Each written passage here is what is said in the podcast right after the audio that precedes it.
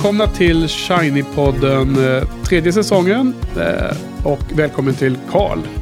Tackar. Ja, ännu en vecka. Ännu en Bröderna Coen-film. Jajamän.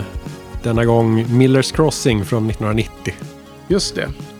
Och eh, vi satt just och funderade lite på vilken, eh, vilken film i ordningen det var av deras eh, filmer. Så vad kom vi fram till?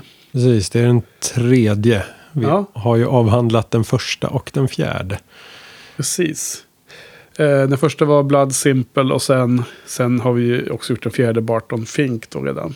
Precis, som de gjorde under tiden som de gjorde den här. Jaha, vad det Eller då? de skrev den när de eh, hade ett avbrott i jobbet med Millers Crossing.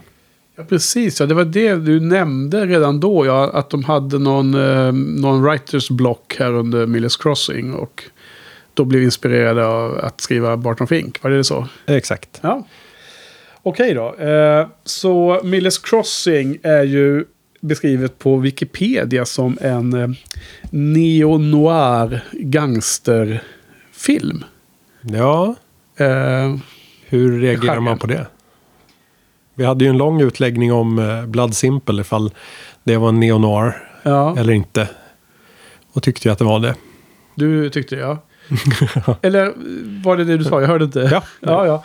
Nej, men jag, är, jag är så dåligt in, påläst. Jag vet inte riktigt exakt definitionen av film noir eller neo-noir. Så jag tycker det är jättesvårt att diskutera det. Det blir gissningar för mig. Ja, och där eh, blir det ännu luddigare med den här kan jag tycka. Ja. Ja, Jag håller med. Alltså, den är ju i första hand en, en gangsterfilm, skulle jag säga. Va? Ja. Och den är ju eh, skriven av bröderna Coen. Ehm, och jag skulle vilja då kasta över själva eh, setupen här i inledningen av snacket. Ehm, denna film har ju otroligt mycket likheter med eh, Gudfadern-filmerna. Mm. Framförallt den första Gudfadern. Och då är min fråga till dig Karl. Hur nära eh, en annan film kan man vara utan att, att man gör en, en ren stöld av den andra filmen? Och är man på rätt sida kanske man då kallar det för hommage eller inspirerad av eller vad man nu väljer. Vad tror du om det? Och, och tycker du att de har gått över den gränsen? I det här Ehm, fallet? Det tycker jag absolut inte att de har gjort. Nej. Kan vi ju börja med. Eh, och om man är ute efter en eh, annan stämning.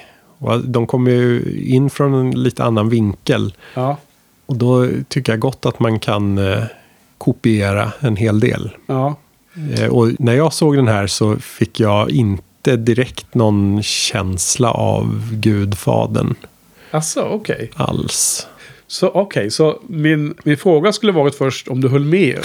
om det, eh, det så att säga, mitt statement är som jag tog som för givet. För, alltså, den inleds ju med en scen som är jättelik eh, Ja. Gudfadern. Ja, Eh, när John Polito sitter och vill be om en tjänst från den här Albert Finney. Ma- Maffiabossen ja. Ja, ja. Don Leo. ja. Ehm, men jag tycker ändå inte att det får samma känsla. Nej. Alltså, Coen-bröderna inte, har inte Coppolas tunga, så här, murriga stil. Nej. Utan väldigt mycket kanske för att det har en irländsk twist, hela historien, okej, istället för ja. italiensk. Ja, ja. Eh, nej, intressant. Eh, men du tycker i alla fall att den inte har gått över den gränsen. Så jag håller med. Och jag tycker inte heller att den gör det, om jag ska vara ärlig. Men jag bara tänkte att det var en kul eh, första eh, spaning på detta. Ja, för när den kom 1990 så fanns det väl inte jättemycket eh, annat i den här genren. Det känns som att det har kommit en hel del efteråt. Eh, gangsterfilmen. Ja, ja exakt. Ja. Så sen Gudfadern till det här så var det väl inte, jag vet inte om det är jättemycket kända gangsterfilmer. Nej. Sen har ju Scorsese spottat ut sig några stycken och sen eh, ja, det man kanske främst kände av när man såg det här var väl Boardwalk Empire. Som Okej. ligger jättenära. Ah, det är någon tv-serie som jag inte har sett. Så. Ja, som väl också har någon koppling till Scorsese. Ja. Men eh, det är en annan, eh, annan koppling där är väl att den här kommer nästan precis samtidigt som eh, Scorseses Goodfellas. Mm, Och att den, den drunknade lite under den. Eller skylldes av den. Kom Ja. bort lite, Ja, tror jag. Så det, det känns som en... en, en kanske en anledning till att den inte gick så bra på bio då. då. Den blev eh, ja. dold. jag undrar om folk inte var mogna för eh, den här irländska tonen. Ja, det är möjligt. Istället vill ha italiensk maffia. Ja. Okej, men jag kanske återkommer till lik, likheter med eh, eh, Gudfadern alldeles strax. Eh, men först då så måste vi dra oss till minnes att det här var första gången du såg filmen va? Ja. Precis, och jag har ju sett den flera gånger så minst tredje eller antagligen fjärde gången eller mer nu som jag såg den. Vilket gör att det är helt olika perspektiv för oss båda. Så, Men börja då, berätta vad, det, vad, är dina, vad är dina första känslor när du såg filmen då för första gången? Eh, dina gut, eller vad heter det, dina, din, din första, första reaktioner? Kan du beskriva? Att den känns väldigt, eh, till en början i alla fall, väldigt eh, klassisk. Eh, och inte särskilt nyskapande alls. Okej, Vilket förvånar Ja, mig det lite. låter lite negativt så. Ja, med tanke på hur de kom in hårt med Blood Simple där de tog sina noir-influenser och sen fostrade in hela på en, någon sorts bana som sen ledde in, alltså länka ihop det hela till 90-tals thrillers Ja, eh, mer. ja. Så att den blir, blir någon sorts brygga däremellan.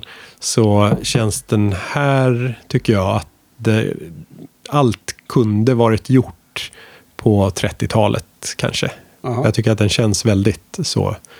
Eh, För det är ju, tids, det, 30-talsgangster. det är ju tidseran den utspelas i. Så att, Ja, eh, ja, det är väl 20-tal någon gång kanske. Men eh, det sägs väl att den är inspirerad till väldigt stor del av eh, ett par böcker av Dashiell Hammett. ja, precis. Ehm, har jag också skrivit upp här. och det var den känslan jag fick direkt då att Gabriel Byrne kör, alltså han spelar ju någon sorts Humphrey Bogart-figur rakt av.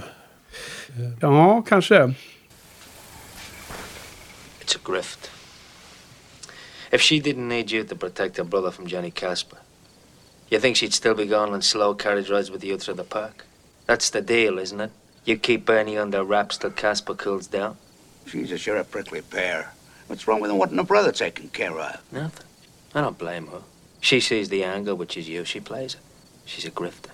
Hur eh, upplevde du den här när du såg den för tredje, fjärde gången? Jo, alltså jag har alltid tyckt att den var väldigt, väldigt bra. Eh, och jag eh, eh tycker samma fortfarande. Jag tycker den är otroligt eh, eh, engagerande, eh, spännande i, till ganska hög nivå. Och eh, jag... Eh, eh jag gillar den skarpt. Och den här gången så gjorde jag de här parallella med Gudfadern. Kanske mer än jag kommer ihåg att jag gjorde förra gången jag såg den. Som var många år sedan nu då. Um, och om jag ska dra den kopplingen först då. För att det var lite det som uh, färgade mitt, mitt tittande den här gången. Um, i, I Millers Crossing så handlade det ju om uh, Tom Reagan. Huvudpersonen, Daniel Byrne. Som är högra handen till den här maffiabossen Leo, hette han va? Albert Finney som är otroligt bra i den här rollen tycker jag. Jajamän. Eh, jag tycker också, eh, eh, vad heter han nu, eh, vad heter han? Vad sa vi? Gabriel Byrne. Ga- Gabriel Bird är bra. Ehm, jag har inte sett honom i jättemycket olika grejer, men, men det här är liksom den mest eh, hans bästa roll som jag har sett i alla fall, som finns i mitt huvud. Av de få gånger jag har sett honom. Jag har för mig att du sa förra veckan att du inte var så förtjust i honom. Eh, vad tyckte du, om jag, om jag bara får kasta över frågan lite kort, vad, vad tyckte du om hans insats då? Eh, gillar du den? Ja, som sagt, den känns väldigt eh, eh, nära en sån gammal klassisk eh, eh, hårdnäst, bågar. stenansikte. Ja, Ja. och det passar honom jättebra. Ja, okej. Det funkar. För, för i vilket fall som helst så är ju han då en, en slags eh, högre hand och den smarta eh, underställda eh, hjälpen till den här maffiabossen. Och rollen är ju så otroligt lik Tom Hagen i, i eh, Robert Duvalls mm, karaktär i Gudfadern. Eh, och de heter ju nästan samma namn. Eh, säger man dem så är det mer eller mindre eh, förvillande lika namn. Så att jag tror att det är eh, helt omöjligt att det inte är en blinkning åt eh, Tom Hagen, Tom Reagan. Ehm, och i det här fallet så är han ännu mer fri eh, än i Gudfadern. För att de har då blandat in ytterligare en influens. Och det är från den här boken som du nämnde, Dashiell Hammett. Författaren som du nämnde. Och hans bok The Glass Key. Som i sin tur är inspiration för Yojimbo och A Fistful of Dollars. Som är Kurosawas Yojimbo och uh, Clintans Fistful of Dollars som är samma story. Som handlar om den här livvakten som kommer till en stad och eh, det finns två konkurrerande gäng som den här livvakten spelar ut mot varandra. Och förgör ju båda sidorna till slut, va? I den klassiska. Och här håller ju då Tom, Tom Reagan en liknande typ av aktivitet. Han, han, eh, det verkar som att han går över till motståndarsidan men i slutändan så har han förgjort hela, hela ledningsgruppen på motståndarsidan. Ehm, så att han gör åtminstone hälften av den där manövern som Jojimbo håller på med. Och det lustiga är ju då att likheterna med, med Tom Hagen och likheterna med Jojimbo Och sen då en ytterligare en aspekt som jag, jag tycker bara blir så väldigt påtagligt. att Det är liksom en hård värld. Det är ganska många skjutdueller. Det är många personer som blir dödade. Och ändå så går han omkring med utan vapen hela tiden. Det enda han har till skydd är ju sin egen eh, smartness. Att han, att han är... Han, kan, han vet så mycket om alla så att han blir nästan onåbar eh, för dem att hota honom. Eh, och han har sin hatt där hela tiden, som sin lilla sköld. Då, då. Eh, det var den här biten jag, jag tänkte mycket på. Så att, eh, jag tyckte det var en eh, njutbar upplevelse att se om filmen. Och eh, satt och funderade på de här aspekterna lite mer än vad jag tror jag gjorde de första gångerna jag såg den. Ja, det finns väl eh, många smarta detaljer som framträder vid omtittningar kan jag tänka mig. Ja, precis. Alltså det, det är ju... Eh, alltså jag tycker en tight film. Den, den öser på ganska väl. Det, det är ju inte en film som man direkt sitter och känner att eh, det är scener som är meningslösa. Eh, alltså det finns ju vissa, vissa scener dock som, som, inte, som jag känner skaver lite i tonaliteten då. Ehm, för det är en annan intressant sak att det är en av de mest allvarliga filmerna tycker jag som Coen har gjort. Alltså en, en som har minst av den här svarta eh, humorn som de får med ofta. Eh, som även fanns i Blood Simple. Alltså den humoraspekten i det hela. Eh, kommer du ihåg? Ja, Ja. där flöt in lite mer naturligt. Absolut. Ja, liksom hur karaktärerna är, är komiska i vissa så här, eh, ödesdigra eh, situationer och så. Eh, det finns sådana scener här, men jag tycker inte de funkar så bra. Och jag tycker snarare att när filmen är helt allvarlig, utan någon, någon tonalitet åt svart humor, så är den som bäst. Så jag tycker att den är lite annorlunda än vad de många Coen-bröderna-filmerna kan vara. Ja, och det, jag håller helt med. För det är vissa, det blir nästan parodiskt. Gärna med övervåldet när de håller på och skjuter hundratals skott i någon Ja, just det. person. Den, den scenen är en av dem jag tänkte på. Ja, och då han bara står och matar med sin Tommy Gun Ja. hur mycket som helst. Det är Ja. bara, magasinet är helt Borde varit slut. Ja. Ja, helt utan botten. Och det känns ju väldigt medvetet att de skojar till det med genren kanske. ja, men, men varför? Ja, och, Resten av filmen gör ju inte det. nej, och sa, samma sak när det är en uh, jätteshootout på slutet. Eh, då Sam Raimi dyker upp Ja, ja, i ja. en cameo. Det, det är den andra av de scenerna jag tänkte. Ja, och han blir skjuten och så sitter det två personer inne i någon liten klubb som de just har sprängt och som skjuter ut på 40-50 poliser som bara står och matar tillbaka. Ja. Och så ingen träffas. De bara vräker på skott mot varandra och sen klipper den som man får se från sidan, så man får se hela gatan och se verkligen att de sitter på varsin sida av en smal gata och bara öser på och ingen träffas. Det känns också som att, Det är liksom nästan lite cartoonish. ja, Ja.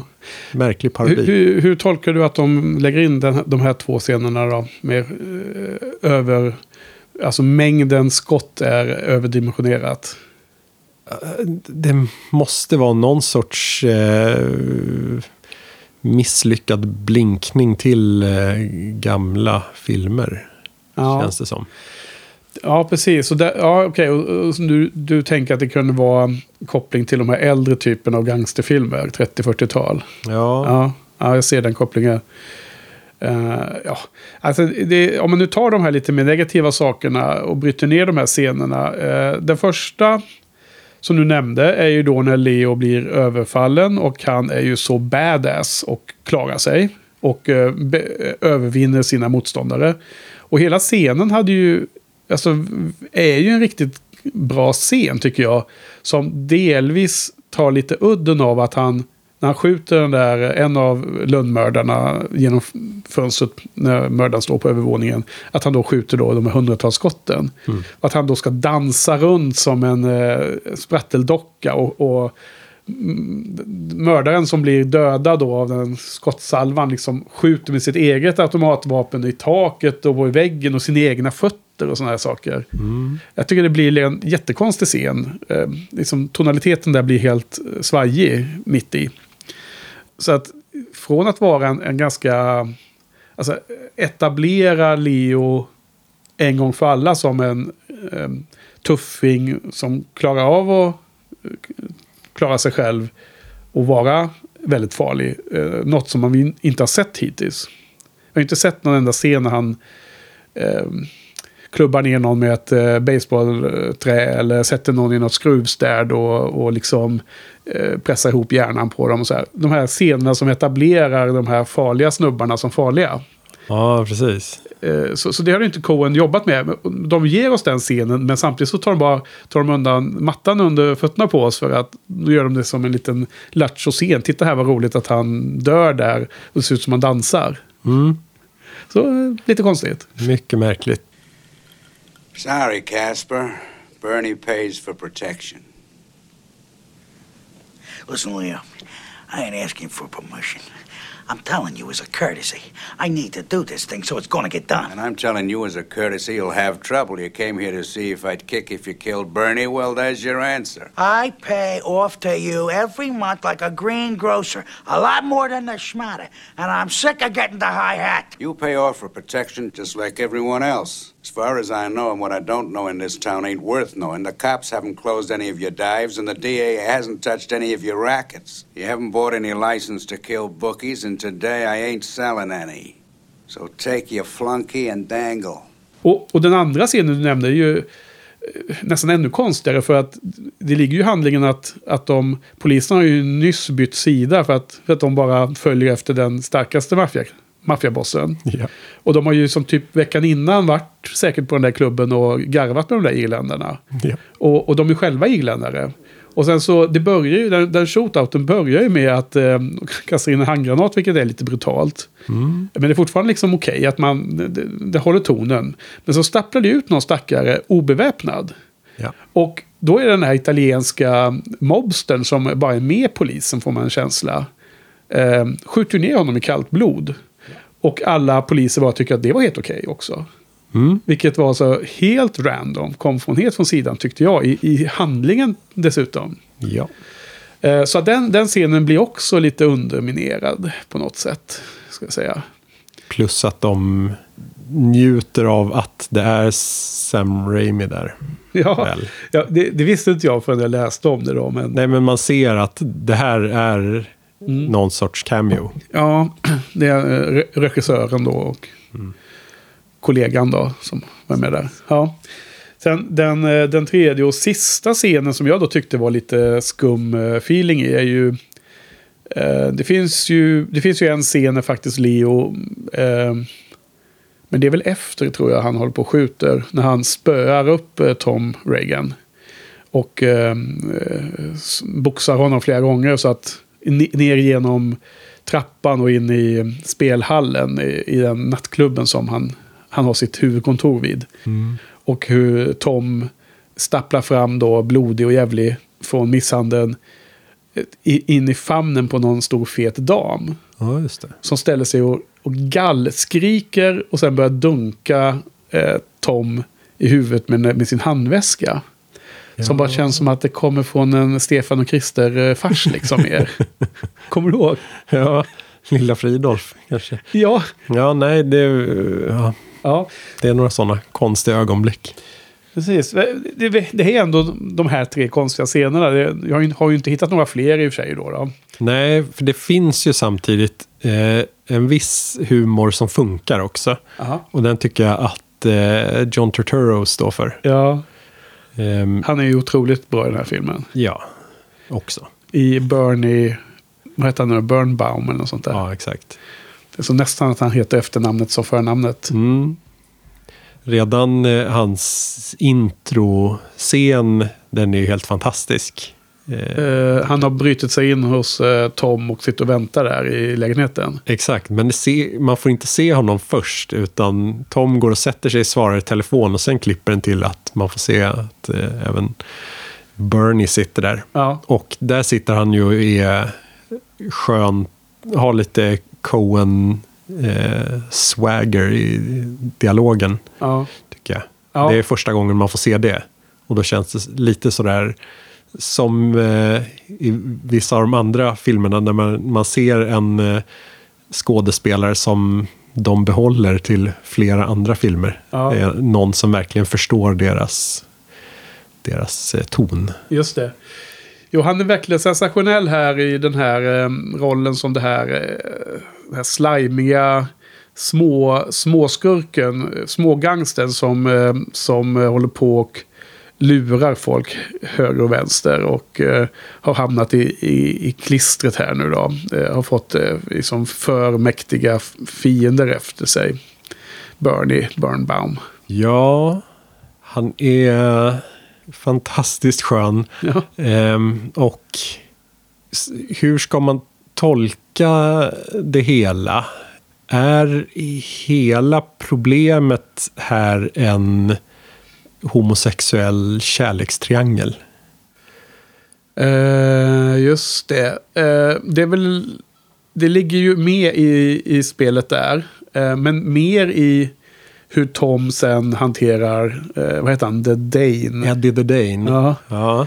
Eh, man får inte... Jag, jag vet inte om jag tolkar det som att den konkurrerande maffiabossen som hette, som är helt spritt språngande galen. vad heter han? Joe... Vad heter Vad heter han? John Polito? John? John? Ja. Och vilken karaktär? Casper. Casper, precis. Casper heter han. Jag fick ju en, inte en känsla av att han var så um, speciellt insatt i alla de här um, eh, förehavanden som Dane hade och sådär. Nej. Att han kände till Exakt. dem, men var inte riktigt så här, han brydde sig inte liksom. Mm. Så att ehm, filmen inleds ju med att Casper har en beef med Bernie och vill få okej från ehm, Leo att eh, få ta, ta död på honom. Och sen så av någon anledning, så, eller av den tydliga anledningen att Leo är intresserad av Bernies syster så har han då lovat henne att eh, skydda Bernie. Så där liksom har vi eh, problemet och Tom är mittemellan. Ja, för det, det tycker jag att de gör väldigt snyggt eh, här. Och det som inte nödvändigtvis kanske skiljer den här filmen från något som kunde komma på 30-talet. Men att det här är kanske ännu mer tydligt. Det är ju, alltså, man, man tror ju tidigt att allting drivs på av den lilla kärlekstriangeln kring Verna. Ja, hon spelas av Marcia Gay Harden. Ja. Helt okej, men inte sensationellt, eller? Ja, Eller gillar du hennes eh, insats i detta? nej. Eller ja, alltså hon passar väl bra i den lilla rollen. Men eh, ja, det är en liten roll. Hon var inte jättebra, Ganska, ja. kan vi nog säga. Men eh, i början så känns det som att Tom drar igång allt det här för att eh, dölja att eh, ja, han har ihop det med henne bakom ryggen på Leo. Ja, Eh, och det, alltså att han startar maffiakriget därför. ja. Men samtidigt så har man ju då den andra triangeln, som jag tolkar i alla fall. Ja. Eh, för de, de snackar väl ganska vitt och brett om att eh, Eddie the Dane har ihop det med Mink. Ja Eh, och Steve Bu- Steve Buscemi. Bu- Buscemi, och han är ju med alldeles för lite som vanligt. Ja. Men han är ofta med i deras filmer lyckligtvis. Mink, han är, han är ju bara med i en scen tror jag. Ja, Och sen så får man höra honom på telefon och så. Sen blir han ju avlivad. ja, Ja, men så är det väl. Att The Dane och han har ihop det. Men att Bernie har också ihop det med Mink. ja. Och det är där läckaget är i de här eh, uppgjorda matcherna. Det är så Bernie får reda på det. Ja. Det är ju via Dane till Mink till Bernie. ja. Så att det är ju precis som Tom säger, får man känslan. Ja, men, Ja. Att, men att det verkligen är en, en eh, kärlekstriangel där. Ja, det tror jag Och att det är därför som Eddie the Dane viskar i örat på Casper. Att eh, Bernie måste avlivas. Jo, men- Och att det är det som drar igång Ja. kriget i sin tur. Men, ja, Så man har två kärlekstrianglar som drar igång ett maffiakrig som utplånar hela den italienska maffian. Did you put in a good word for my brother? No. You said you would. I said I'd think about it. What did you tell him? Did you see Rug Daniels last night? No. What did you tell Leo? I told him you were a tramp and he should dump you. ja, ja jag eh, tror faktiskt att eh, jag värderar nog den första triangeln lite annorlunda än vad du sa nu. Det är möjligt att jag misstolkar, men, men så som jag såg eh, Verna, Leo och Tom. Ja. Det var den första triangeln du sa. Ja. Det är att Tom tycker ju eh, att det är dålig business att eh, ta strid mot eh, Casper. Och det tror jag är liksom sant att han tycker. Det, det är liksom en grundförutsättning för hela storyn. Och anledningen till att han samma kväll hamnar i säng med, med Verna, som man får en känsla av att det är första gången, är ju för att han vet att det enda, det enda som hindrar dem att ta eh, ta, ta ihjäl Bernie och få bort problemet mot eh, konkurrenterna är att Leo och Verna är ihop. Så att han kan ju underminera deras relation genom att ge sig in i den triangeln. Så jag, jag, jag tror att det är det som är hans drivkraft, inte tvärtom. Aha. Avancerat. Ja. Ja, det är ju väldigt eh, beräknande av honom. Ja, för han Farligt. råkar ju... Han, han hotar ju först henne med att avslöja oss, sig själv med henne för Leo. Och sen råkar han ju säga det vid lämpligt tillfälle. Så det, det blir ju slut med, mellan Leo och Verna. För att sen då åter, äh, återförenas i slutet. Men, men då har de förlåtit varandra. Ja. Så jag tror att han, eh, jag tror att Tom ligger bakom typ allting som av, av värde i den här filmen. Men det är så som jag tolkar, eh, alltså han är ju någon form av superhjälte i den här filmen. ja, han är, som han konstaterar på slutet, eh, att han är helt hjärtlös. Han är ju en eh, psykopat eller sociopat. Jo men det är, det är han ju också. Han, och han är ju en antihero på det sättet att han blir ju hela tiden misshandlad av alla. Men han blir inte eh, avrättad. Det är Där- det jag menar. Ja, det är ju för övrigt också ett litet eh, humorinslag. Att nästan varje gång eh, han eh, går ut genom dörren så är det någon som hoppar på honom. Det är Ja. alltid olika gäng. Ja. Och det, det är liksom det här att han har alltså inte... Det, det- förväntar dig ändå att han skulle gå ut med väl beväpnad och med eh, muskler som understödjer honom. Men han glider runt emellan dessa två, Irlanda, irländska gänget och italienarna. helt obehindrat. Och han har så mycket koll på alla dem och de känner honom så väl så att det nästan är så kompisaktig relation även om han blir nedslagen och sparkad på. Liksom. I, alltså i, i brutala misshandelsscener så är de alltid så här, ja men eh, no hard feelings, no no no liksom. Ja, precis. Det, det är någon slags superhjälte-feeling runt hela den biten i, i filmen tycker jag. Ja, det är ju en, eh, någon sorts eh, kultur där att eh, han aldrig känner sig hotad till livet. Ja, till, tills, han, tills han blir det då. Precis, tills han blir det. Och då blir han ju väldigt eh, nervös. Men just att normalt så är alla de där fredade. Ja. Det krävs Leos tillstånd för att han skulle bli avrättad. Så han behöver aldrig Ja. något sånt skydd. Jo, och det, det är liksom när de här, eh, han blir spöad i hallen utanför sitt, eh, sin lägenhet av, av den boken som han är skyldig pengar. Då har de ju liksom också haft så här, eh, heter det, kollegial courtesy att, att de inte bryter hans ben. Utan de, de, de slår honom bara på mjukdelarna och då tackar han ju för det ungefär lite sådär. Eh, sen är det en annan, eh, en av de mer eh, roliga scenerna som funkar med, med det här liksom, de här glesa eh, humoristiska inslagen som ändå finns några få av tycker jag. Det är ju, det är ju när han ska bli spöad av eh, Caspers folk i första, första gången. När han tar en stol och drar i huvudet på den eh, största killen. Som får ont i näsan. Ja, Och så- jätteledsen. Och så utbrister, Oh Tom liksom som så här beskyllande. Ja. Varför gjorde du så där? ja, Så får den andra komma in och spöa på honom istället. Nej. Så det, det fanns faktiskt, det, den var inte helt tom på humor. Men, men, eh, men den är ändå inte, den bygger inte på den tonaliteten. Eh, Det finns insprängt och vissa funkar, vissa funkar sämre. Det är en väldigt kärv humor det där. Ja. Ja, eh, men åter till, eh, till de här tri- eh, kärlekstrianglarna. Jag, jag, eh, man kan säkert eh, grotta sig ner ännu mer och se vad som är eh, drivande hit och dit. Men eh, mycket centrerar centrerar runt den här Bernie och eh, trots att han är med ganska lite, John Turturro, så är han ju otroligt viktig för hela filmen. Och eh, om man... Eh, alltså, det man kommer ihåg från filmen är ju den här eh, magnifika scenen ute i skogen i, i mitten av filmen. Eh, när eh, Tom, Tom Reagan ska bevisa sig för eh, Caspers gäng och eh, gå ut och ta ihjäl Bernie. Och han ber för sitt liv och blir, blir, blir skonad också. Ja, Vad tycker du om denna scen? den är ju väldigt laddad för där vet man ju verkligen inte hur han kommer agera.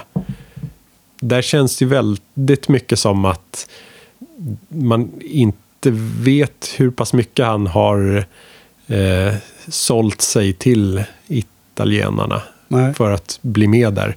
Och man vet inte alls ifall han har någon sorts potential att skona den här stackars Bernie. Nej. Eller om man tycker att det är ett rimligt offer. Ehm, Som, så, som det var. Ja, Och varför skonade han honom då? ja, varför gjorde han det? Det förstår jag inte riktigt. Han kan ju inte ha planerat eh, allt som händer efteråt. Man kan Nej. ju inte ha tänkt att eh, Bernie skulle komma tillbaka. Han måste ju ha trott att han kommer dra. Ja. Eh, Det, det tror jag absolut att... ehm, För när jag nämnde tidigare att det var superhjälte, då menar jag inte bokstavligen, utan då menar jag att det finns en slags förhöjd... Att, att, att, att det, så det är inte superrealistiskt, att det finns liksom en slags serietidningsnivå på, på de här, ehm, eh, den här karaktären.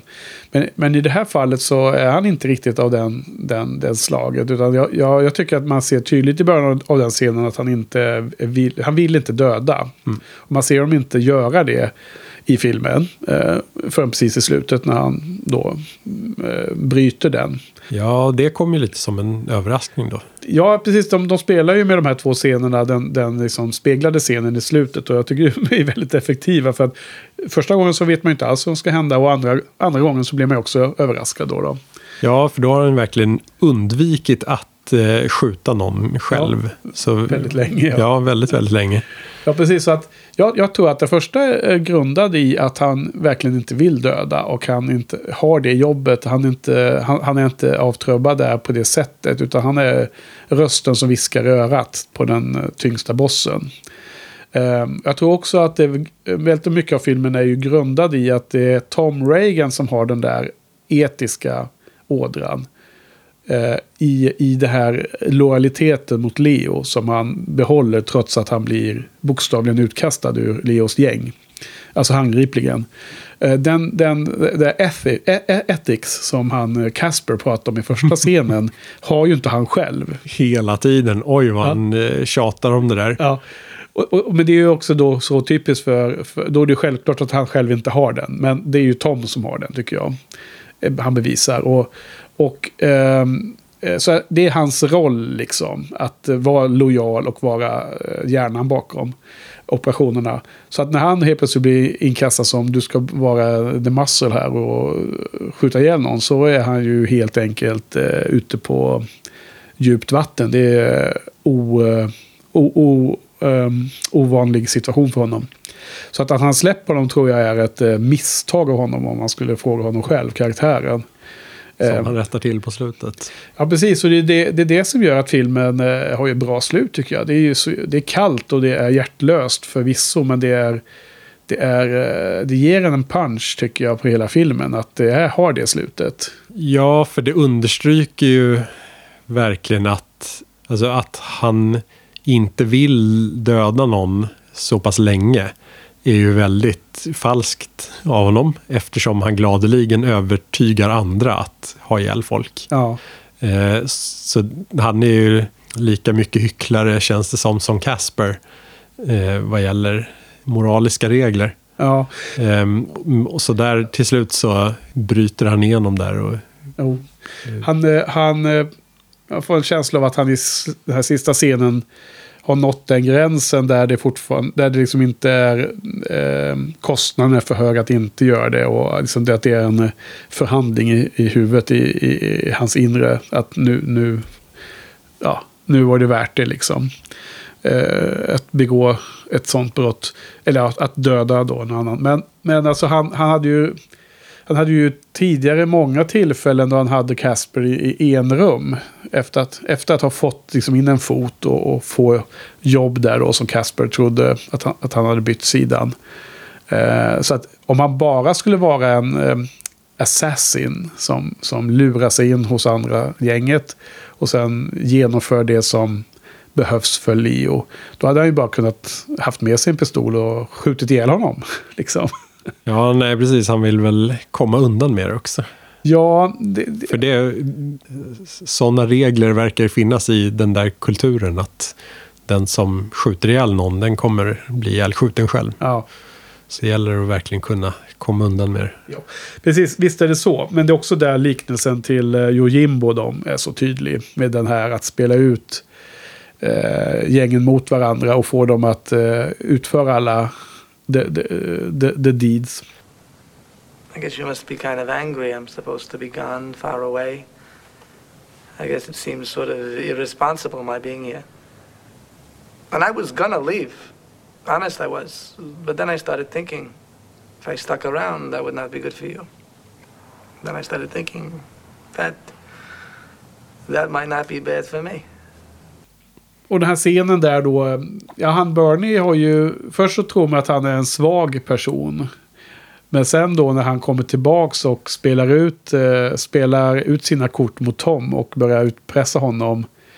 Då är han ju, han är ju ganska slimig där ett tag. Eh, Han är ju inte en eh, lätt, lätt snubbe att bryta ner. Nej. Så att man får ju en, något av en eh, tillfredsställelse när Tom vinner den envigen i slutet och synar hans kort helt kallt och bara säger att ja men då berättar jag det här då. Det, det det där telefonsamtalet när man hör hur Bernie försöker hela tiden avbryta honom i slutet. Där, men vänta nu, vänta nu, jag, vi kan komma överens ändå. Och han bara säger, men jag, jag, jag, jag ska berätta det här liksom. Du har ingenting på mig längre. Så bara lägger på mycket, mycket bra scen tycker jag. Han är, tar tillbaka kontrollen. Ja.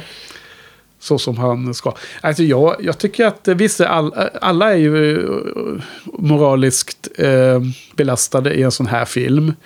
Eh, alla av de här eh, kriminella personerna eh, per definition. Men om, inom, inom den gruppen av eh, bovar så är det ändå, eh, håller ändå Tom som den, den man hejar på, den som är huvudpersonen då. Mm. Men du verkar inte vara så eh, förlåtande, du tycker han är psykopat. Ja, verkligen. Ja, Ehm, men det är ju alla i en sån här historia. Det, alltså, Ja. det är väl lite... Jag, det är så eh, relativt också i det hela. ja, jag är ju lite svag för eh, eh, filmer som lyder under eh, Hayes-koden. Ehm, Ja. Alla sådana moraliskt korrupta personer eh, får sitt straff till slut. Ja, Ehm, hade det varit en sån film, då hade ju hela den där sidohistorien med hans spelmissbruk och växande skuld till någon annan bookie hade ju då slutat med att de eh, tog honom av daga ja. till slut. Efter att han har Så, som gjort ett straff allt det här. då. Ja, precis. Lite gudomligt straff. Ja. Eh, så att han inte fick komma undan med hela sin supersmarta plan. Eh, Och det hade jag tyckt var mer tillfredsställande, måste Ja. jag säga. Nej, jag, jag kan tycka att det är härligt att de, att de vrider på den förväntningen då. Och det är kanske det som, som gör att de, att de adderar det här Neo till noiren. Att det är någon eh, nyare tagning, en ny förvanskning av de gamla eh, förväntade koderna som, som inte gäller längre. Ja. En- För Hayes-koden, gäller den fortfarande? Det gör den inte Nej. riktigt va? Utan det, det fanns en viss era i Hollywood. Och vilka, vet vi vilka år det är eller, eller vet du? Nej. Nej, men det är gamla filmer. Ja, precis. Ja, den tog väl säkert slut på 60-talet någon gång. Okej. Kanske. Ja. Från... Eh, Ja, ja, när 40 New Hollywood började så Mm. bör man strunta den kanske. ja, jag tror det. Ja, härligt. Annars är det ju precis den typen av synsätt som jag tycker pajar lite slutet på Heat från 95. Michael Mm. Manns Heat. Den har du ju sett förstås. Ja, visst. Ja. Ja, den är jättebra. Den är fantastisk. Ja. Eh, hela den filmen hade ju varit mycket mer... eh, alltså men den är ju svinbra i vilket fall. Men jag tycker att slutet som eh, när polisen ska jaga De Niros smarta skurk. och det blir en så här fysisk handgriplig springa och, och, och skjuta varandra i skuggorna på, på utkanten av en flygplats. Ja, Eh, bröt av från den här liksom intellektuella kampen ja, emellan. ja det är pajigt slut. Och, och hade filmen varit lite så här eh, fullföljt det som De Niros karaktär när han pratar om att man skulle kunna eh, lämna allt på ett ögonblick och bara eh, gå sin väg. Och han har ju det ögonblicket är när han kommer ut från hotellet och ser henne sitta i bilen. Eh, Då lämnar han henne förvisso. Han gör det som han har sagt. Men då ska han ju också komma undan där. Så hade det blivit liksom ett helt öppet och ett helt eh, fantastiskt slut tycker jag. Men nu var det ju Hollywood och då var Al Pacino tvungen att komma springande. Och, och sluta med att göra en sån här simpel sak som att skjuta honom bara. Liksom. Det tyckte jag var synd. Det är lite Hayes-koden över det hela. Skurken Ja. måste ner. Ja, det hade ju varit... Eh, eh, Ja, spoiler för om- kan vi säga precis. nu. Ja. Det hade varit tråkigt ifall den här filmen slutade på något sånt sätt. Ja. Men eh, just att det kom in någon eh, lite från vänster och chockade och tog slut på det hela. Det hade varit dels passande på det sättet men också eh, varit väldigt Coen-likt. Mm, jo, Lite åt eh, Lady Killers-hållet. Ja, Där får ju alla verkligen sitt straff. ja precis. De hade overload av Hayes Code i den istället. Ja, precis. Alla dör slumpmässigt. Ja. Nej, så eh, jag tror att han förlorar ändå, Tom. Han, eh, han förlorar kvinnan. För hon vänder ju tillbaka till Leo. Ehm, han förlorar sitt... Eh, hans hjärta dör i någon mening. Han, han, han förkunnar till och med att han inte har något hjärta. Ja. Eventuellt från och med nu då. Mm. I och med att han skjuter Bernie. Eh, eventuellt att hjärtat fanns tidigare och det var därav att han släppte honom första gången. Och sen har han ju kvar sitt spelberoende också. För att de här pengarna har kommit över där i sista scenen. Då ska han ju sätta sprätt på det. Det är väl typ sista dialogen som sker innan det blir black screen och, direct, eh, och directed by Joel Cohen eller vad det står. Ja, precis. Det, på det sättet är det ju tragiskt. Och hela slutscenen där vid eh, den patetiska begravningen är väl också en eh, eh, hommage till eh, tredje mannen. Ja, det har inte jag sett. Okej. Det måste jag se den här rackaren. Jag har faktiskt köpt den på, på Blu-ray. Så jag ska ta och kolla på den någon gång. Ja, den är ju väldigt bra. Ja, vad bra. Är det en sån film man måste se många, många gånger innan man tycker den är bra? Eller gillar man den direkt? Oh. Ja, jag tyckte den var överskattad första gången jag såg den. Sen såg jag den direkt efter att ha varit i Wien och då var den jättebra. Ja, Så det rekommenderas. ja just det. Okej, från, från känna igen miljöerna eller? Mm. Ja. Ja. Men eh, det är ju en, eh, en av de största noir-filmerna. Mm. Coolt, Nej, men det måste jag ju se såklart. Inte gjord i USA. Just det. Ja, ehm, nej men eh, Millers Crossing ja. Eh, vad har vi mer? Eh, jo, eh, vi brukar ju oftast återkomma till eh, din favorit där eh, med musiken då, the score. Ja, den Eh, vad heter? Burwell. Carter Burwell. Burwell. Så berätta, vad tyckte du om musiken här då? Var, var, han, var han bra? Var det bra gjort? Ja, som sagt, hela stämningen över filmen är ju väldigt irländsk. Mycket på grund av att han baserar hela scoret på någon irländsk folkvisa eller något. Ja, Ehm, och så eh, kör de lite Danny Boy och massa så här. ja, Eh, och det är något väldigt melankoliskt över de där irländska folkvisorna ja, som jag tycker funkar jättebra ja. i den här. Som alltid är han ju... Fantastisk. Det, ja, det är olika stilar varje gång, men det är alltid fantastiskt. Ja. Ehm, för jag, jag eh, blev lite eh, bekymrad där. För jag tänkte att du, du gillar ju han så mycket. Och eh, då vill man eh, hänga med i entusiasmen. Men jag måste säga att jag tyckte att den var lite för... eh, ehm, eh, den var lite för gladlynt musiken i den här filmen, tyckte jag okay. Men när man läser och du nämner nu att det är liksom baserat på någon irländsk folkvisa så kanske det delvis förklarar. Och eh, det kanske var värt att sätta den irländska tonen. Men jag bara tänkte att om man hade haft en mer, alltså mer anonym men mer hotfull stämningsgivare i vissa av de här scenerna så, så tror jag att det hade kunnat varit superstarkt också. Ja, men vi nämnde Sicario tidigare ikväll när vi fikar och sådär. Eh, den, den musikscoren är ju liksom nästan bara mullrande ljud så vitt jag kommer ihåg. Alltså bara att man får så här oroskänsla in i kroppen. Ja, Förstår du vad jag menar? Att, att det skulle kunna sätta den här tunga tonen ännu mer. ja, öka mer spänning Ja, åt det hållet. i Ja, ja. scenerna. Ja, men där om man jämför med Gudfadern just. Ja. Där minns man väl bara alla italienska, inte, kanske inte folkvisor direkt, men det är väldigt italiensk Ja, musik. toner ja. Ja, och att det sätter hela kulturen där. ja. Ehm, och de är också lite drar åt det melankoliska hållet. Va? Och Ja. Jag tror att det är en bra stämning för den här sortens historia. Att det inte är spänningsbyggande utan att det snarare understryker att de förlorar även när de vinner.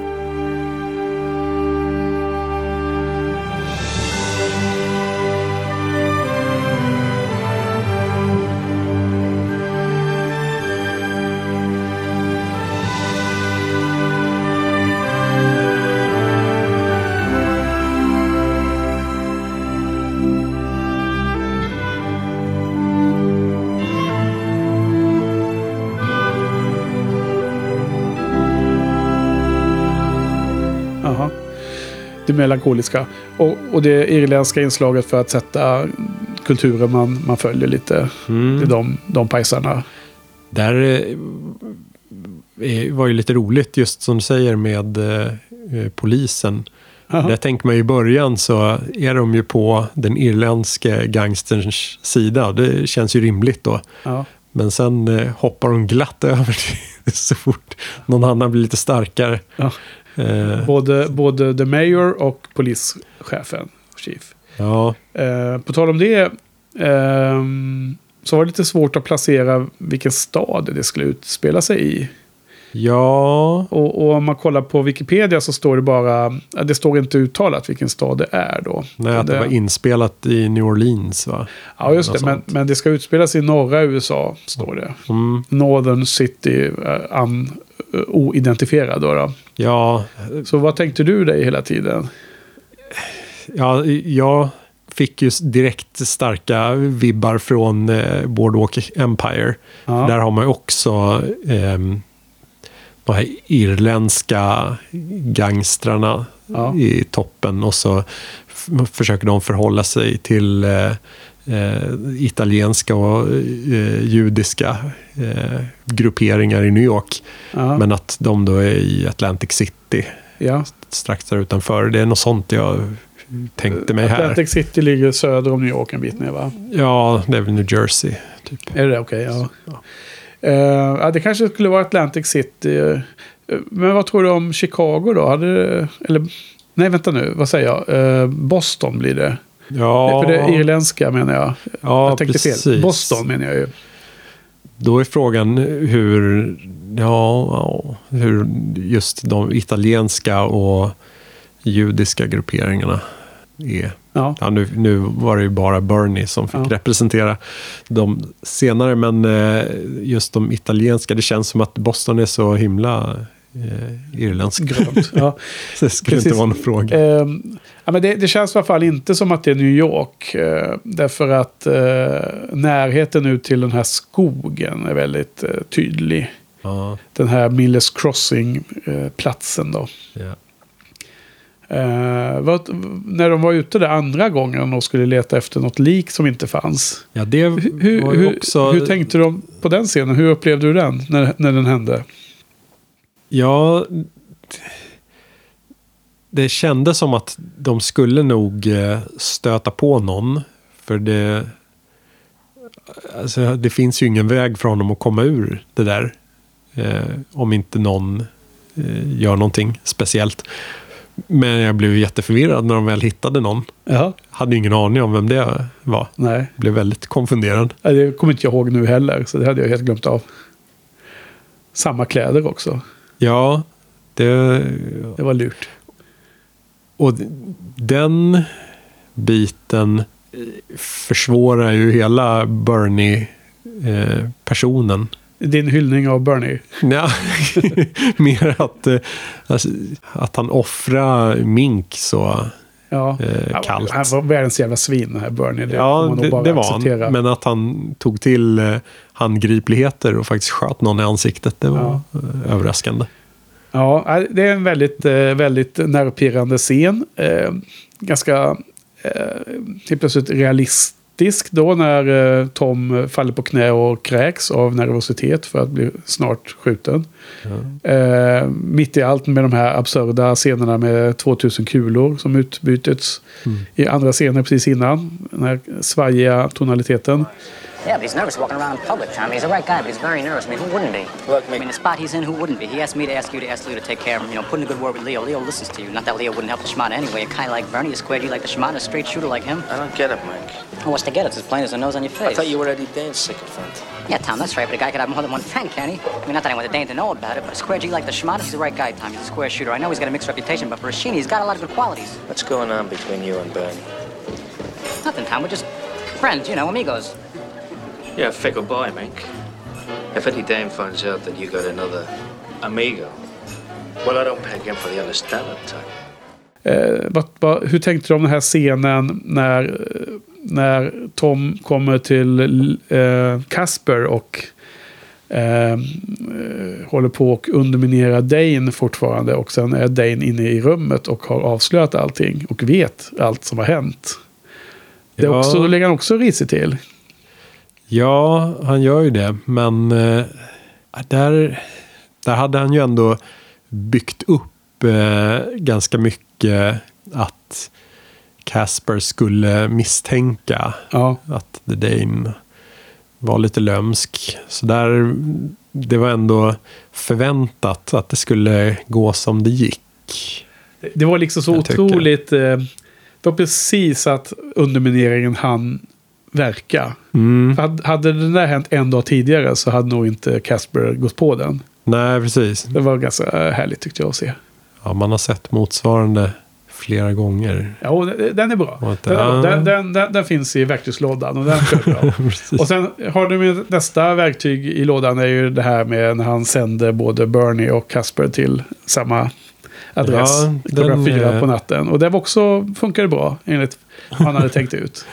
Ja, det var lite eh, snyggt.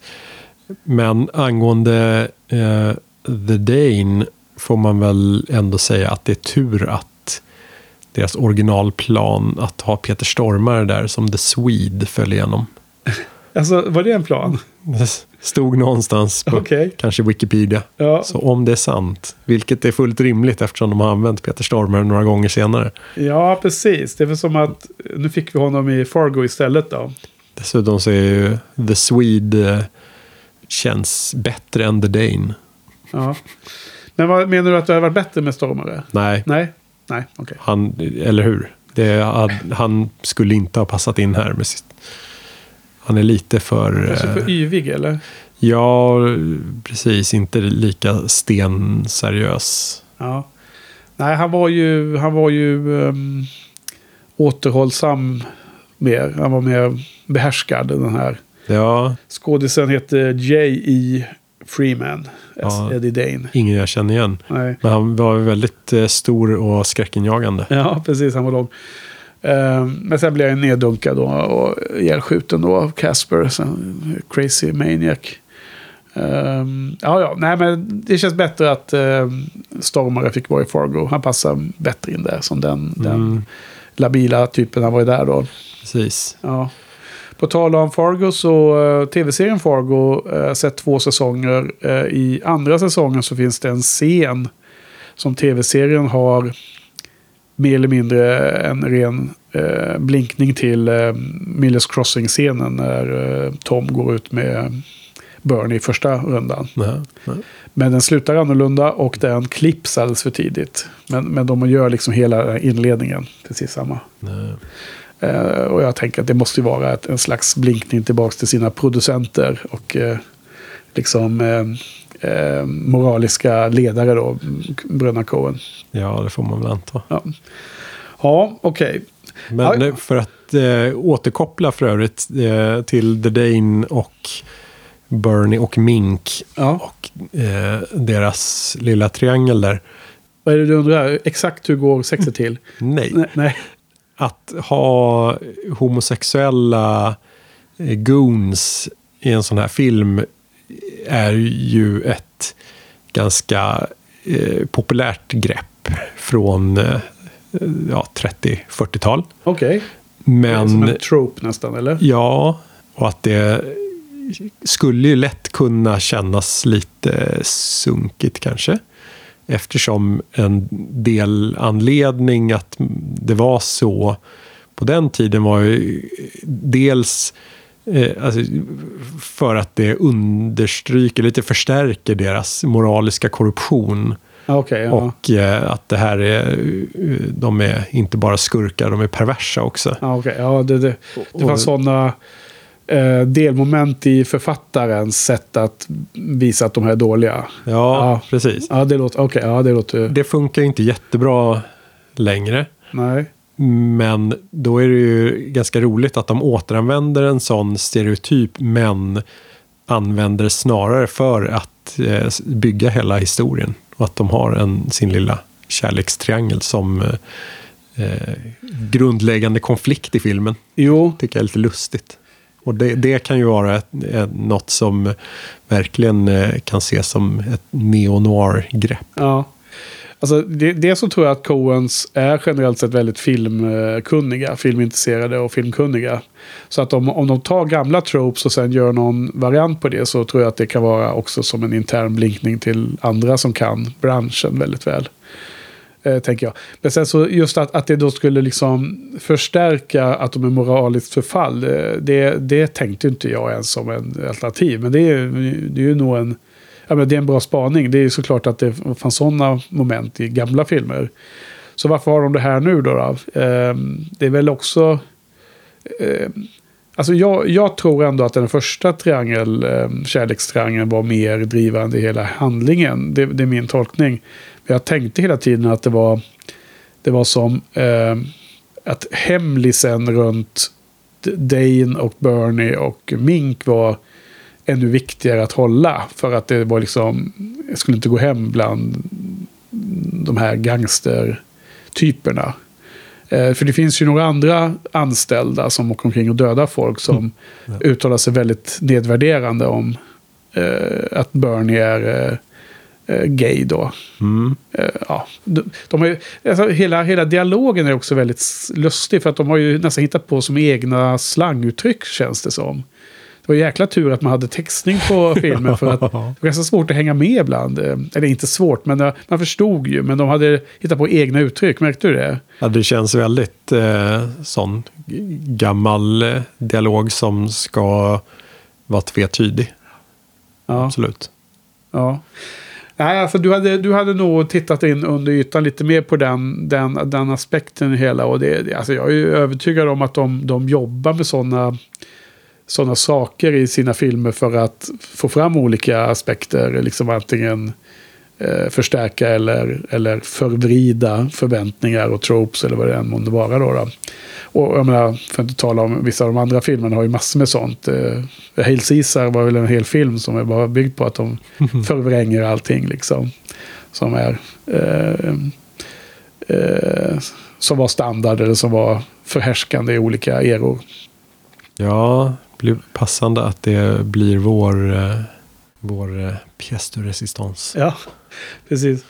Ja, nej men ja, jag vet inte. Det, är- det är intressant. Du, Jag har inte, eh, som sagt, sett, sett den triangeldramat som lika drivande kanske i själva, som motor i själva eh, handlingen. Men det, det, det tål att tänkas på för att smälta in det lite. Eh, jag tänker att det var den här femme fatale eh, som hade som var en, en eh, nyckelperson då, även eh, om hon inte var med speciellt mycket nu då. Eh, vad heter hon? Verna. Ja, precis. Det, det är min, det är min eh, slutsats. I alla fall. Ehm, jag tycker inte hon var så himla bra som jag sa, sa tidigare ikväll. Men, men däremot så, får, så ser man ju, eh, vad heter hon, fru Coen här. eh, Frances McDormand, ja. Ja, Helt onödig roll. Ja. Ja, är hon någon, någon slags... Eh, Sekreterare till borgmästaren. Ja, precis. Och hon, hon går och vickar på rumpan väldigt eh, tydligt. Mm. När hon har varit in och lä lämnat någon te där eller kaffe eller vad det är. Just. Ja, det är en väldigt konstig roll för henne där. Men hon, det var kul att se henne där i alla fall. Det, det, keep it in the family liksom. Jo, precis. Det, det var mer som en cameo va? Ja, ut verkligen. Ja. ja. Lustigt att göra en cameo i dess tredje film när man gjorde debut i den första. ja. What is this about, Tom? You want me to stop seeing Leo? Why don't you just say so? I want you to quit spinning Leo in circles and pointing him where to go. I forgot that's your job, isn't it? I'll do what I have to do to protect Leo. I'm asking you politely. Leave him alone. I don't have to ask. If I told him about our little dance last night, your puller pretty soon dry up. So would yours. I don't like being threatened. And I don't like being taken for a sucker. Ja, jag tror att mina notes, det mesta är nog genomgått här nu. Ehm, har du, du har mycket kvar eller? Mycket ord där? Nej, men en eh, scen som vi inte har nämnt som var ganska lustig, eh, jättesnyggt filmad. Ja, men du, quizza mig då. Säg le, ledtråd, ska jag försöka komma ihåg. Vilken scen kan det vara? Den, den eh, borde ha spelat större roll än vad den faktiskt gjorde, tycker jag. För det var, Scen. skapade ett eh, väldigt mysterium i början av filmen. Ett mysterium i början av filmen. Eh, ett mysterium. Nej, ingen aning. Nej, det är ju den stackars Rug Daniels som eh, hittas mördad. Ja, ja. Som eh, Leo har satt att eh, följa efter, hålla ett öga på Verna. Ja, Eh, och alla undrar vem det är som kan ha skjutit ihjäl honom. ja. Eh, det är ju en helt fantastisk scen när de först filmar en liten hund på gatan. ja. Klipper till en pojke som står och kanske tittar på hunden. Nej, de klipper till liket som sitter där. Som Ja. både hunden och pojken sitter och tittar på. ja fantastisk scen. Hunden har huvudet på snedden. Så. Ja, helt underbart. Och så eh, slutar den med att pojken norpar hans, eh, hans tupé. Vilket man då förstår att det är därför han heter Rugg. Och så Ja. springer han iväg. Och sen eh, blir ju det då ett stort frågetecken för alla. Varför snodde de hans tupé när de mördade honom? Ja. Och vad är det för signifikans där? Ja. Eh, Så eskalerat våldet genom att också stjäla hans hairpiece. Ja, eh, men sen försvinner det lite. Det blir aldrig något. Det sen får man det förklarat att det var Mink som gjorde av misstag eller något. Eller han Ja, misstolkade. nervositet, ja. Ja. Han trodde att han var förföljd när det var egentligen var Verna som var förföljd. Ja, det känns inte som att det fick den tyngd som det borde. Men det är väl kanske Men, men är det okej. inte lite en McGuffin, en liten eh, Red Herring, eller vad man säger? Eh, en, en oväsentlig sak som, som folk letar efter eller pratar om, men som inte har någon betydelse. Det, det används ju i att, att Tom länge tror att det är Verna som har dödat honom. Och tolkar väldigt mycket runt det. Men sen så har det ju ingen betydelse. Det är väl det som är själva poängen med det. Nej, nej, precis. Men även det att han misstänker att det var hon. Det spelar inte heller så himla stor roll. Så what om hon gjorde det. Ehm, Det påverkar liksom inga, inga relationer alla sinsemellan. Det, vem det än var så tycker alla att det var helt okej. Eh, ja, nej, han var väl expendable förstås. Som, eh, han var väl en, eh, en av många fotsoldater. Som en bonde som man offrar på schackpjäset. Eh, på så här, på schack, schackspel. Ehm, men ehm, när så länge eh, Tom trodde att det var Verna så höll han ju tyst om det för att han eh, ville inte att Leo skulle lista ut att Tom och Verna hade haft ihop det. Mm. Så där hade det ju någon form av betydelse. Så länge han trodde att det var så det hängde ihop. För han ville väl eh, avslöja det för, för Leo när det passade i hans, hans plan. Och inte avslöjas av någon annan. Mm. Eller så, eh, det, det, det är den eh, välvilliga tolkningen. Mm. Det andra är ju att eh, bröderna Coen försöker lura oss lite längre innan vi förstår vad Toms plan egentligen är. Eh, att han ska få vara lite, vi ska tro att han ligger risigt till, men, men egentligen så, så använder han ju Verna bara för att, eh, eller han, han, han, eh, det här som jag då tolkar som att han, det var meningen att det ska komma fram till Leo att han och, och Verna har en affär på sidan just för att han vill eh, minska Leos intresse av att hålla Bernie vid liv. Mm. Det var ju det. Ja, precis. Att den eh, kärlekstriangeln de tre emellan är ju egentligen då mellan Tom och Leo. Alltså att, att Tom vill... Eh, han är avundsjuk eh, på Verna för han vill ha Leo själv. Så han försöker bara trixa Ja. bort Verna på något sätt. Men eh, jag tänker just med eh, den stackars eh, Rug Daniels. eh, Om man jämför med hur det var i Blood Simple. Där är det ju väldigt viktigt vem det är som har skjutit vem och varför. Eh, att det styr hela handlingen. Jo, precis. Men det, det var inga professionella brottslingar på samma sätt som det handlade om. Nej, Och det, och det var en ganska det- realistisk film om man jämför med Ja, Mills visst. Crossing. ja, men jag tänker bara att här bygger man upp det som att det är ett mysterium som spelar roll, men egentligen alltså det får inga som helst konsekvenser. Och jag tänker lite att eftersom de uppenbarligen hade problem med att skriva hela den här filmen, eh, att de därför gjorde Barton Fink Ja, ja. eh, i mitten. Ja, hur ska man tolka så, kan man ju tänka sig att den är inte hundraprocentigt eh, eh, skriven. Att det kan Nja, finnas vissa Precis. Eh, brister.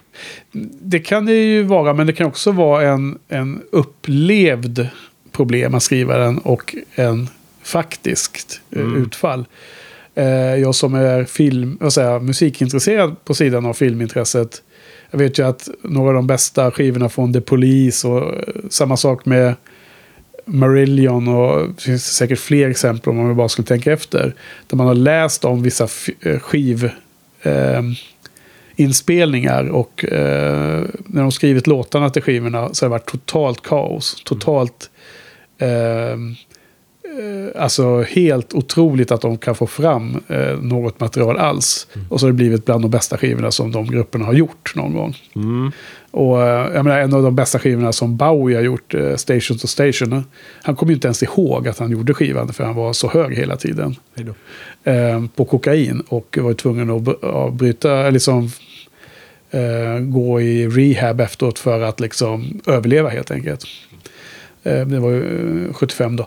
Så att, eh, ja, det... det eh, Frågar man dem då så kan de säga att vi hade jätteproblem, men eh, det kan fortfarande ha kommit ut ett mästerverk ur det. Liksom. Ja, de fick ju ut Barton Fink. Ja, de fick ut det. Så där fick du, de du, ut du, an, du antyder vad du tycker relativt sett där också. Men jag menar, Apocalypse Now anses väl som en av de klassiska kaotiska inspelningarna. Anses som en hyfsat bra film av många. Visst, men eh, jag tänker bara att, eh, att det kan finnas trådar här som de påbörja och inte riktigt ville, eller inte visste var de skulle landa och Ja. kanske då knöts ihop lite ja. Ja, småhafsigt. Jo. Ja, precis. Så kan det ju också vara såklart. Eh, Men alltså, det är ju inget problem. Eh, En av de bästa noir-filmerna, The Big Sleep, är ju, det är ju bara en rad med dinglande trådar. ja. Eh, Så man behöver ju inte knyta ihop saker på ett bra sätt. Blir Drive har en del dinglande trå- trådar över. Ja, Det var ju det pilotavsnitt för en eh, lång tv-serie som skulle lösa upp allting. Så det, det håller jag med om. Eh, nej, lösa trådar har man egentligen inga stora problem med. Men utan det är ju hur, eh, hur det genomförs och hur det blir ändå på något sätt. Och andra parametrar.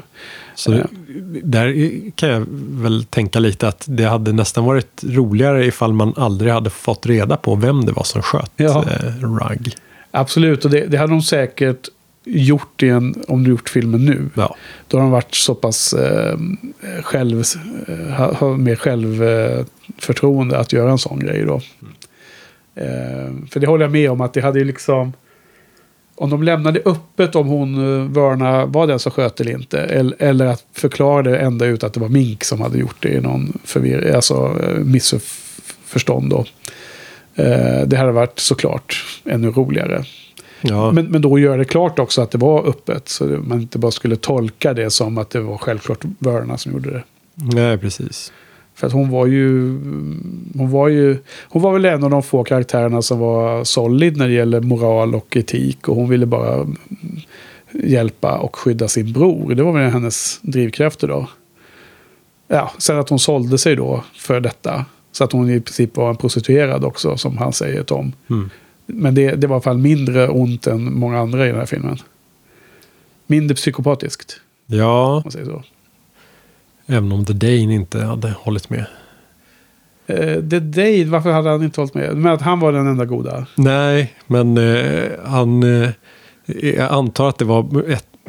Eh, någon sorts uttryck för att han var gay när han sa att han skulle eh, skjuta henne och eh, eh, någonting. All the other horse. Någonting. Jaha, Så han det- verkar hata scenen. alla kvinnor. Ah, Okej, ja, nej, det var väl den gamla 30-talstropen då. då. Mm. För att, That's why ethics is important. What separates us from the uh, animals, the uh, beasts of burden, beasts of prey? Ethics. Whereas uh, Bernie Birnbaum is a horse of a different color, ethics wise. As in, he ain't got any. ja, ja nej, det, det är som sagt, det finns alltid många lager kanske i de här filmerna. Ja, Eh, Coens. Men eh, är det någon film som du tror att du kommer eh, se fram emot att se om och så här några gånger? Det kan jag mycket väl tänka mig. Ja. Absolut. Den eh, var ju väldigt eh, välgjord. Ja. För du var ju lite så här, äh, men jag gillar inte Gabriel Byrne och jag har inte, jag har inte liksom kommit mig för att se den. Bara för det, sa du.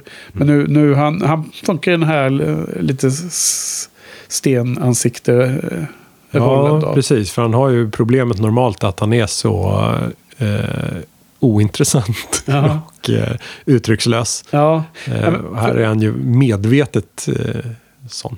ja, men har du sett honom mycket eller? Det är svårt ens att minnas, Ja. tycker jag. Det- Det jag kommer ihåg är att han spelar ju djävulen i någon film va? Mm. Är det, eh, vem, vänta nu, är det Keanu Reeves som spelar mot det tror jag? Och håller på och härjar där. Det är någon typ 90-tals eh, slask-action. Ja. tror jag. Och kommer inte ihåg namnet. Men sen spelar han ju också i, vad heter de nu då? Det, det, an, om, vad heter det nu då? Eh, Usual suspect. The Usual Suspects, ja. Mm. Där är han ju huvudpersonen. Eller en av dem. Ja, den minst färgstarka av dem. Ja. Men alltså, det kommer inte jag ihåg alls. Jag, det var så länge sedan jag såg den filmen. För det, den är ändå tidigt 90-tal någon gång, va, tror jag. Mitten. 95 kanske? Ja, och det var, det var ändå över 20 år sedan. Alltså, så att det, och jag såg den nog i runt biotid. Eller VHS kanske. Ja, det är, det är konstigt att eh, det är en film som man inte gärna ser om. Trots att den var så hejdlöst bra. Ja, men var den det då? Då var den det. Den, den är lite i samma klick som även, kommer ihåg den där, vad hette den då? LA Confidential. Ja, den är också jättebra. Ja, precis. Det var så jättekända, jätteberömda, jätteuppmärksammade filmer. Ja. Som jag, man har gått och tänkt på att man kanske skulle se om dem för att se hur de egentligen var. Nu när man inte är så färgad av att, eh, att de var så uppmärksammade och omtalade. Mm. Och då kan man lika gärna slänga med Memento och Sjätte sinnet också. Det är ungefär samma, Oh. eller hur? Tidsera och samma om, hur omtalade de var. Låter som Shiny-podden säsong 5. Ja, det är lite 90-tal där allihopa, tror jag. eh, Om jag bara tar känslomässigt. Ja, och jag har inte sett eh, någon av dessa efter jag sett den första gången. Så att eh, det är usual suspects, ja, det är ju där med uh, Kaiser Soze, eller vad heter han? Soze. Precis. Han var eh, ungrare, eller något sånt där. Ja. Överlevare. ja. Inga fingrar på ena handen, eller vad var det? Något var det. Ja, ehm, ja, just det. Är det han som eh, Werner Herzog försöker eh, replikera i den här eh, Jack, Jack Reacher. Jack Reacher-filmen? är det det? Men var det? Han är någon slags Jo, det är ryss underbart. där, eller liknande. Mm. Eller, eller ännu, ännu mer ryss. Okej, eh, nu gled vi ut på, på flyern här. Men du, eh, har du någon mer notes då? Nej. Nej. Okej, så eh, vad, tror du, eh, vad tror du jag sätter för någon betyg på sån här film då? Oh, jag tror inte att du sätter en femma. Korrekt? Men en fyra? Ja, Ha, det är, det är mitt betyg. det är väl motiverat. Jag, eh, ja, jag är väl och eh, simmar på en tre och en halva. Ja. Ja, tre och en halv. Ja. Okej, den är inte den bästa vi har sett då. För du har multipla femmor va? Eller en i alla fall. En i alla fall. En. Och några fyra. Ja. Sen har du någon lite svagare också. Ja, precis. Ja. Det är Äm. hela skalan där. Ja, Ja, jag tror nog att ändå det här är en av de som jag är mest eh, fascinerad av, av de vi har sett hittills. Eh, men jag tror faktiskt inte att den går om True Grit ändå. Eh, den rackaren är härlig alltså. Det, det finns något bra i westerns också. De eh, utvecklades på de 20 åren.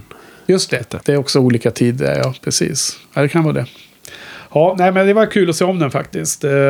Eh, eh, det var ju inte kanske ett första val egentligen, men sen när det visade sig att du inte hade sett den så var det givet. Ja, precis. Det är ju en film som jag just har sneglat på jättelänge men Ja. aldrig orkat ta mig för. Ja, Och det var bra att få se den. jo. Men eh, jag kan ju varmt rekommendera Boardwalk Empire, Ja, okej. HBO-serien. Ja. Eh, Steve Buscemi i huvudrollen. Okej. Ehm, Jaha, det är han ja. En med där också. Och ehm, Vem är det som har gjort den serien? Är någon känd? Ja, Scorsese tror jag står som producent någonstans Okej. i bakgrunden. Och det är ma- maffiastilen man Ja, ute efter där. exakt. Just den här eh, 20-tals eh, Ja, eh, spritsmugglare. ja okej. Ja, absolut. Tack för det. För alla lyssnare tar åt sig som är sugen på den. Att ta ett sånt tips. Ehm, Den är ju, det är ju fantastisk eh, cast. Utöver Steve Buscemi ja, vilka är med då? så eh, har man ju eh, Michael Stuhlbarg. Ja, han är rolig. Ja. Också en eh, bra Coen-skådis. Från uh, A Serious Man. Exakt. Eh, och Michael Shannon Jaha, är med också. okej.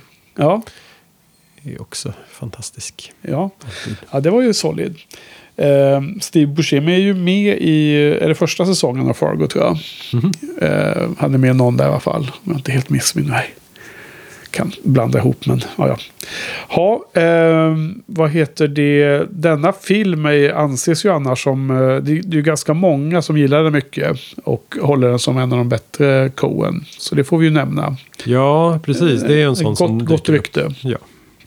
Och eh, jag såg någonstans att eh, den faktiskt inte hade tagits emot så väl av eh, han eh, Ro- Roger Ebert. Eh, nu har inte jag läst hans text. Eh, det blir ju lätt att man, man blir så himla påverkad av att läsa andras eh, recensioner när man själv ska formulera sina egna åsikter. Så det har jag undvikit. Men jag såg att, att han var en av dem som, som inte hade köpt den här med hull och hår. Men, men man ser också många som re refererar den till eh, kanske en av de bättre. Då. Eh, och personligen var det min in ingång till Coen-bröderna. Så att det, det har ju sin plats i min eh, filmhistoria, min personliga filmresa. Jag eh, föreställer mig att det är på det sättet den har fått sån eh, status. Ja. Jag, jag har ju... Ja, ja, Ja. det får väl vara så. Ja. Nej, men 3,5 säger ju mycket var du ligger någonstans. Ja. Okej då, men vad är det som gäller nästa vecka? Vad är det som bjudes då? Ja, då ska vi hoppa på ännu en av dem med lite sämre rykte. The Hudsucker Proxy från 94. Just det. Precis, och den filmen, den kommer ju då... Efter Miller Crossing kommer ju Barton Fink som vi har tagit nu. Och sen kommer The Hudsucker Proxy, ser jag här nu då. Och den är faktiskt skriven av Joel och Ethan och tillsammans med Sam Ra- Raimi. Jaha. Deras kompis som var med och eh, gjorde cameo här som du sa. Jo, jo. Illavarslande. Eh, ja, jag vet inte, är han dålig? Nej, det inte han som har gjort de här eh, eh, komediskräckfilmerna också. Mm. Några av dem. Vad heter de? Uh, Scream och dem. Har han gjort dem eller? Är det någon annan? Det är väl Wes Craven? Jaha, okej. Ja, Eller? ihop. Blanda ihop. Men han har skrivit någon annan då. Någon... Evil Dead. Ja, de är det nog. Precis. Uh, Spindelmannen. Cult Horror Evil Dead Series. Där den, den första är en riktig skräckis och de andra är uh, skräckkomedier. va? Något sånt. Evil Ja. Dead. Har du sett dem? Ja. Är de bra? När det begav sig. Ja. Ja, de var bra när man var tonåring. Okej. Jag skulle inte se om dem. Nej, nej, nej, men det kan hända att jag måste se ikapp vissa av de här sakerna. Nu kommer för övrigt en ny Halloween-film. Såg du det? Trailer. Nej, Alltså, du vet, gamla Halloween, 70-talet, 78. Och sånt ja, där. man har inte sett. Nej, jag såg den ganska nyligen. Eh, bra film, faktiskt. Och nu kommer någon eh, ny eh, med, med Jamie Lee Curtis tillbaka och sånt där. Det verkar badass. Ha, eh, The Hudsucker Prox i alla fall. Eh, jag har ju sett den, har inga minnen av den. Jag, jag kommer inte ens ihåg om det är en komedi eller inte. Men jag utgår från det. Och jag vet att eh, Tim Robbins är med. Eh, för han syns på planschen. Ännu en eh, träbit. Ja, du tycker det ja. Personligen så tycker jag ju han är så otroligt bra i The Player. Så att han är ju alltid förlåten för det. Mm. Ja. Eh, och The Player kom ju också i den här eh, runt omkring 94. Jag tror att den kom något år tidigare. Eh, eller runt där. I den, eh, runt omkring där i alla fall någon gång. Eh, ja men du vet, Robert Altmans Jajamän. The Player. Eh, ja men vi såg ju den här. Ja, det gjorde Eller hur? Och den är så bra. Så att vi får se om jag kan få tillbaka lite av honom i den här filmen. Men jag kommer ihåg den som topp tre om man räknar underifrån. Det är liksom förväntningen. Eh, Men nu måste vi tillägga att The Lady Killers överraskar ju positivt. Med tanke på den relativa förväntningen i mitt fall. Då, då. Så att det, det gör att jag kanske får upp förhoppningar lite om The Hudsucker Proxy. Mm. Och eh, om jag inte missminner mig så tror jag att vår kompis och filmbloggare Sofia gillar den filmen mycket. Mm. Så att eh, den är nog inte helt eh, lost. Ja, Intressant. Ja, men det blir nästa vecka, gott folk. Så är vi klara för idag. Jajamän. Helt klara. Ja. Så då, tack Karl Tack den här Henke. gången. Och tack eh, publiken. Så är vi åter på måndag. Tack och hej.